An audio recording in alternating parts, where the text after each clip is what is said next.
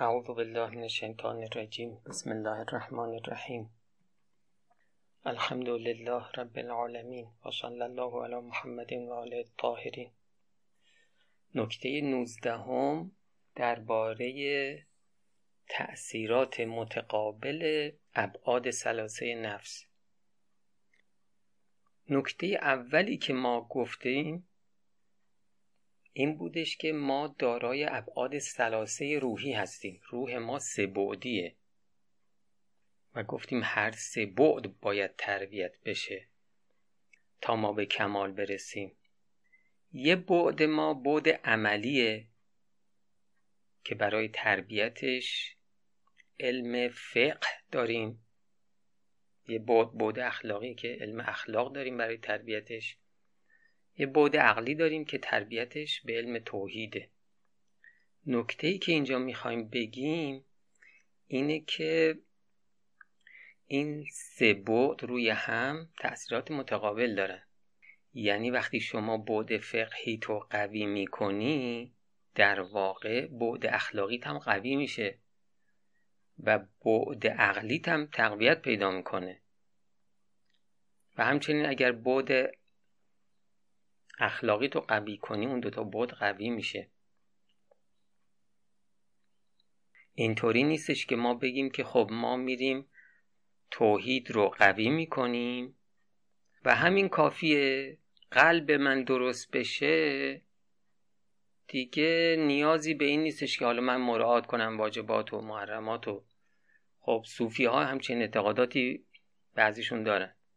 حضرت امام میفرمایند که بدان که هیچ راهی در معارف الهیه، یعنی همون علم توحید، بدان که هیچ راهی در معارف الهیه پیموده نمی شود مگر آنکه ابتدا کند انسان از ظاهر شریعت، یعنی همین مسائل فقهی. دست من باید چیکار کنه، چشم من باید چیکار بکنه، گوش من باید چیکار بکنه، زبان من باید چیکار بکنه. میگه از اینجا باید شروع کنی و تا انسان متعدب به آداب شریعت حق نشود، هیچ یک از اخلاق حسنه از برای او به حقیقت پیدا نشود. مسائل اخلاقی تو بخوای قوی کنی، لازمش اینه که اول بری همون سراغ واجبات و محرمات، واجبات انجام بدی، اتیان به واجبات، ترک محرمات. اولین قدم برای تربیت قرآنی همینه. قبلا هم اشاره کرده بودیم، انجام واجبات، ترک محرمات. بعد شما اینجا که خودتو قوی کردی، یه مسافت زیادی رو در اخلاق طی کردی در واقع. بعد میفرمایند که و ممکن نیست که نور معرفت الهی در قلب او جلوه کند، یعنی کسی که همین اتیان به واجبات، ترک محرمات درش ضعیف باشه، ممکن نیست نور معرفت الهی در قلب او، یعنی نور توحید، جلوه کند و علم باطن و اسرار شریعت از برای او منکشف شود. در جای دیگه فرمودن علم به منجیات و مهلکات در علم اخلاق مقدمه است برای تهذیب نفوس. ما چرا میریم کتاب اخلاقی میخونیم، کلاس اخلاق میریم؟ برای اینکه تربیت بشیم دیگه. و این تربیت و تهذیب مقدمه است برای حصول حقایق معارف. ما چرا پاکسازی میکنیم؟ به خاطر اینکه نور توحید به قلبمون بتابه و لیاقت نفس برای جلوه توحید، و این نزد اهلش پرواضح است. در جای دیگه فرمودن مادامی که مملکت وجود شما از حب نفس و حب جاه و جلال و شهرت و ریاست به بندگان خدا پر است، نمیتوان ملکات شما را ملکات فاضله دانست و اخلاق شما را اخلاق الهی شمرد.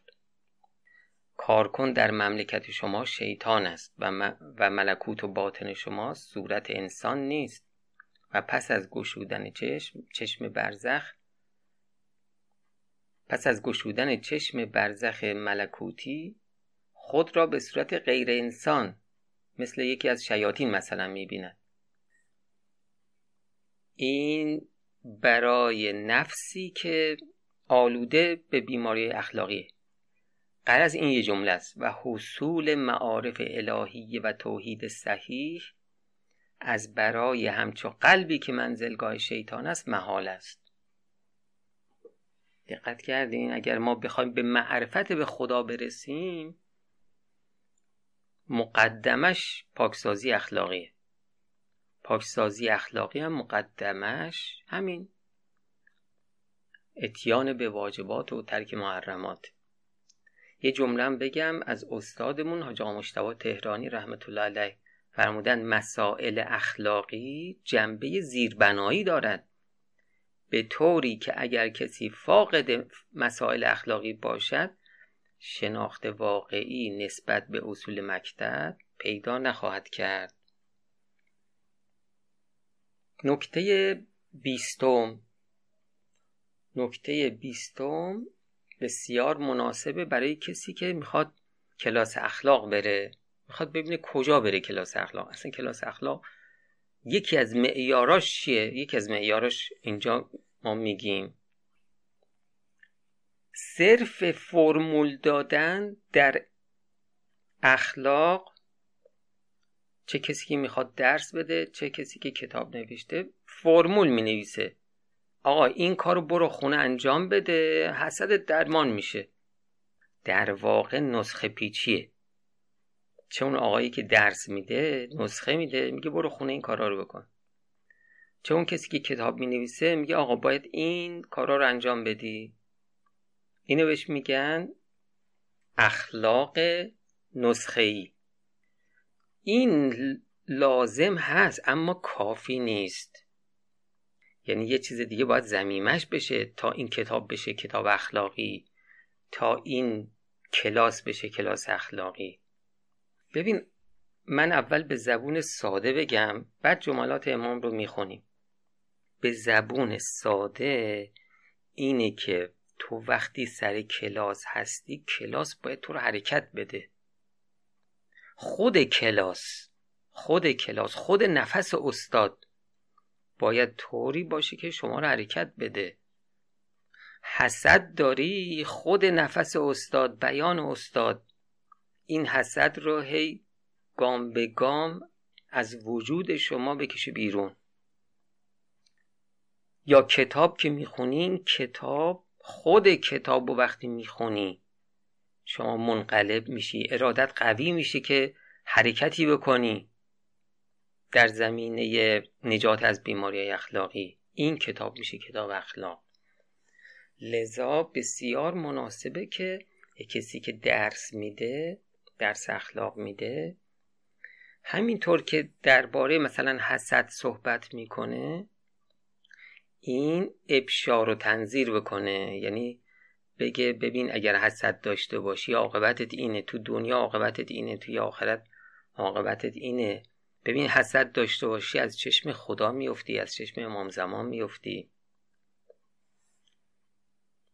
با موعظه همراه باشه. ببین اون فرمول ها باید در قالب موعظه به شنونده القا بشه. حالا بیان طولانی دارن امام رحمت الله علیه، براتون میخونم. میفرمان که حتی علمای اخلاق هم که تدوین این علم کردند یا به طریق علمی فلسفی بحث و تفتیش کردند، امام میخواد بگه این این سبک فایده نداره، یا به طریق علمی فلسفی بحث و تفتیش کردند، مثل کتاب شریف طهارت الاعراق محقق بزرگ ابن مسکوی. این طهارت الاعراق اولین کتاب اخلاقی که نوشته شده و پدر علم اخلاق هم ابن مسکویه. و همچنین کتاب شریف اخلاق ناصری تألیف حکیم. ببین امام از خواجه نصیرالدین طوسی چه با عظمت یاد میکنه. کتاب شریف اخلاق ناصری تألیف حکیم متعله و فیلسوف متبحر افضل المتأخرین نصیر الملت و الدین قدس الله نفسه الزکیه. خب کتاب ایشونم به روش همین علمی فلسفی که مورد تایید امام نیست. و بسیاری از قسمت‌های کتاب احیاء العلوم غزالی. بعد می‌فرمایند که و این نحو تألیف علمی را در تصفیه اخلاق و تهذیب باطن تأثیری به سزا نیست، اگر نگوییم اصلا و رأسا نیست. یعنی امام میفهمیم که ما نمیگیم که، حالا شاید نخواهیم بگیم که آقا اصلا تأثیری در پاکسازی نداره، پاکسازی اخلاق این کتاب ها، ولی اینو میتونیم بگیم که تأثیر آنچنانی هم نداره.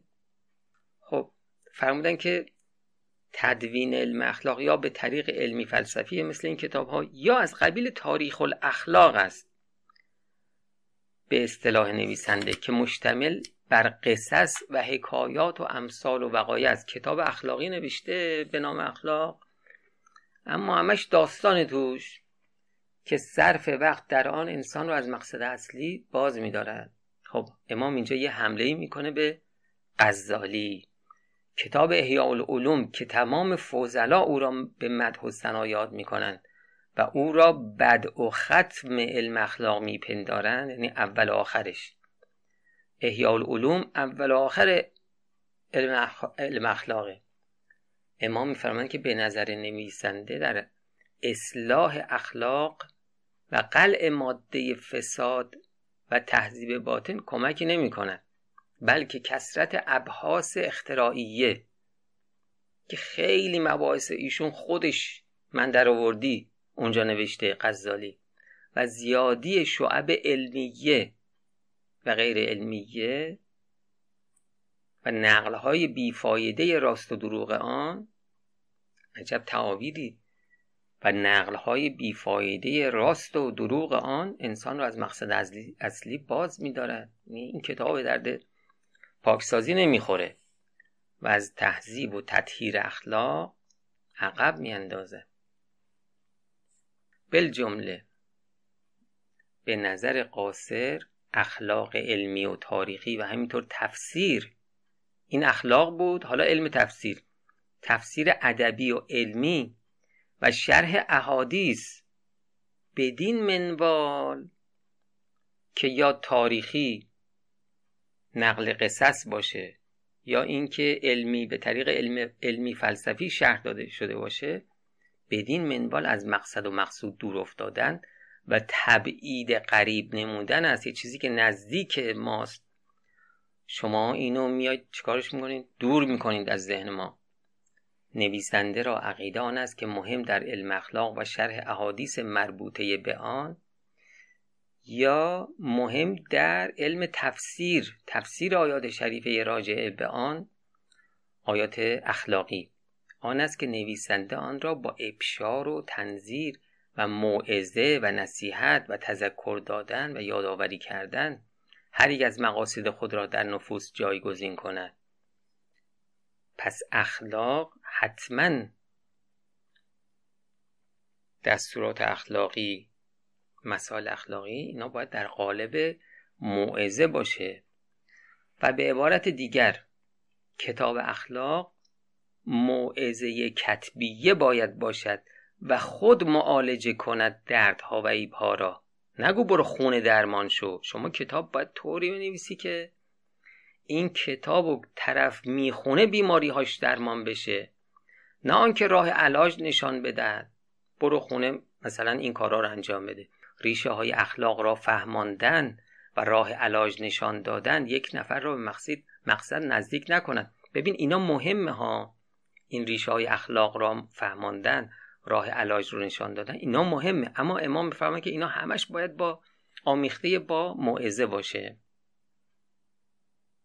و راه علاج نشان دادن یک نفر را به مقصد نزدیک نکند و به قلب ظلمانی و قلب ظلمانی را نور ندهد و یک خلق فاسد را اصلاح ننماید. کتاب اخلاق آن است که به مطالعه آن نفس قاسی دارای قساوت، نفس قاسی نرم و نفس غیر مهذب مهذب و نفس ظلمانی ظلم نورانی شود.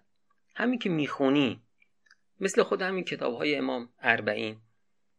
و آن به آن است که عالم در ضمن راهنمایی راهبر و در ضمن ارائه علاج معالج باشد، خودش معالجه کنه و کتاب خود دوای درد باشد، نه نسخه دوانما. طبیب روحانی باید کلامش حکم دوا داشته باشد، نه حکم نسخه. این دوستان روحانی باید دقت بکنن، نسخه پیچی هنر نیست. هنر اینه که این کلام تو که باید از قلب نورانی شما صادر شده باشه، این کلام مستمع شما، مخاطب شما رو تحت تاثیر قرار بده و علاج بکنه بیماری هاشو. و این کتب مذکوره نسخه هستن، نه دوا. این کتابی که اسمشون رو بردیم اینا همشون نسخه اند. بلکه اگر جرأت بود میگفتم نسخه بودن بعضی از آنها نیز مشکوک است، ولی از این وادی صرف نظر کردن اولاست. و السلام علیکم و رحمت الله و برکاته.